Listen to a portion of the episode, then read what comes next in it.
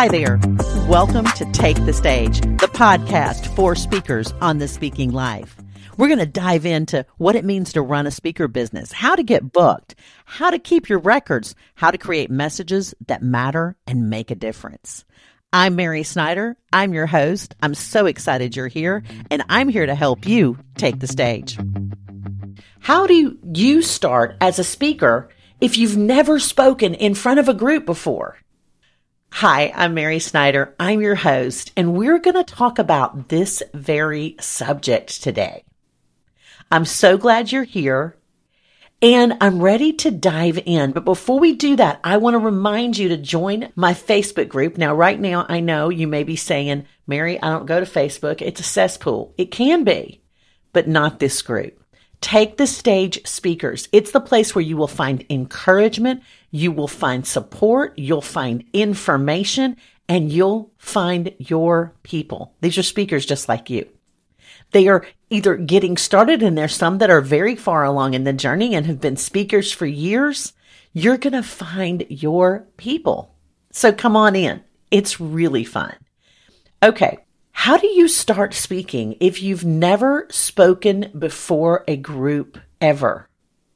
Well, number one thing is you've got to get some practice. So what is the message you are building right now? Now I know if you've been with me for a while, you know that I recommend building a signature message. Well, I'm going to go off book a little bit because we're talking about practicing in front of people. Is there a way you could take the message you're creating and make it work for a non faith group? If the answer is yes, we're going to walk through something. If the answer is no, I'm going to give you another suggestion. Is there something that you do that you can share? Maybe you're a master gardener. Maybe you are the person that knows how to grow roses. I need to talk to you.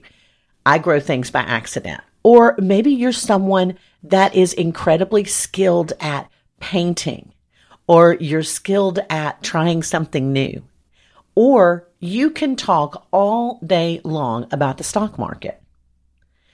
What is your thing? Now, you've got that. Now, those of you who have able to take your message and make it more secular, I want you to think about the following places.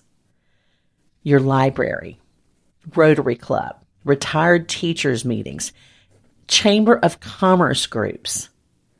Those are places that are always looking for a short 15 to 20 minute message. They want to bring somebody in to teach something or to share some wisdom. I used to speak at library groups a lot years and years ago. I got invited to one and then that one had me invited to another. It was absolutely wonderful experience. Now remember, this is just about experience. This isn't about building your message.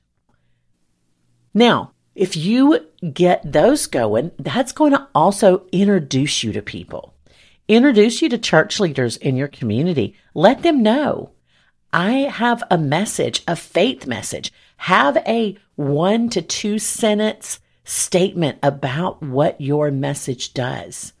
What is the benefit it brings to the audience? I have a message that calls women out of their insecurity and into the full confidence of who they are in God. I'd love to bring it to your church. Make sure you have something like that. Now, for those of you who said, you know, I don't have anything I can do at a chamber of commerce, you're really sticking in the faith arena. So let's go there. Let's talk about where you can get booked to speak. First of all, any chance you have to get up in front of an audience, you take it. Somebody needs to do announcements at your church, you're the person.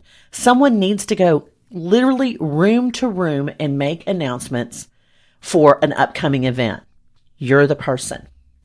Become the person who stands in front of people and speaks. It does several things. Number one, it marks you as the person who gets that done. Number two, it also gives you great experience. You get comfortable standing in front of a group. And as often as possible, have someone record you.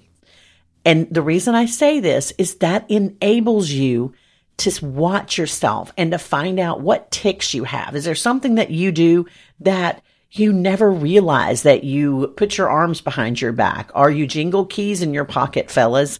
Or you flip your hair? I was a consistent hair toucher, just chronic. It was a situation. And that's why I started wearing my hair pinned back because if it doesn't kind of drop into my eyes, I don't mess with it. But I never realized that until I watched myself on a video.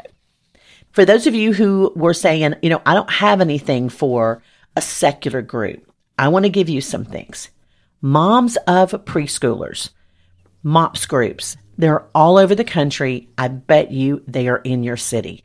I want you to get in touch with them, share that little message, let them know that you're available. They consistently are looking for speakers. They do typically a monthly meeting and they have someone at every meeting. Now, there's also Christian schools. Now, I know you may not be speaking to the students, but they have workshops. Is there something you could come in and teach at a workshop? Could you share a portion of your message in a school? Here's what I want you to do. I want you to really think outside of the box. Can you start a Bible study in your home? And every week you stand up and you do a short five to 10 minute presentation. Great experience. That's how I started. I started in Bible study where I led a group. It started really small and it grew and it grew and it grew. And I would do a short, just teaching before we would dive into the study.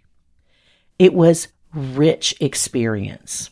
I also want to tell you about a group called Toastmasters. Now, you may be very familiar with Toastmasters. I am. They have hundreds of thousands of members across the globe. And there are typically Toastmasters in your area. Now, one of the things that Toastmasters does is it helps you improve public speaking because you practice it in a group. It's a great environment to grow as a speaker. I'm also going to put a little asterisk here that this is a secular group, so they're going to teach you public speaking skills, not message delivery. They are different, but what it will do is it will help you to practice. There is nothing that replaces practicing in front of a live group. And that is something that takes time to cultivate. So what I want you to do is if you're just getting started, first ask your church, ask your women's leadership team, can I present my message at our next women's gathering? Ask. Ask the church down the street where your friend goes to church. Hey, I know you have a quarterly women's meeting. May I come and present my message? I'm really working on it. I would love to share it with your women. Now, this is when you're just getting started. This is before you're getting paid. I know I'm a huge proponent that all speakers should be paid, but without any experience, this is your education. This is where you're learning how to be a speaker. And then I would love for you to be in our Facebook group. Because some of the things we do in the Facebook group and some of the things I ask you to do and some of the things coming up, just so you know, are opportunities for speakers like you to share their message abbreviated in my group. This is coming soon, so hang tight. You're going to see it in the group. You're going to see it in the email.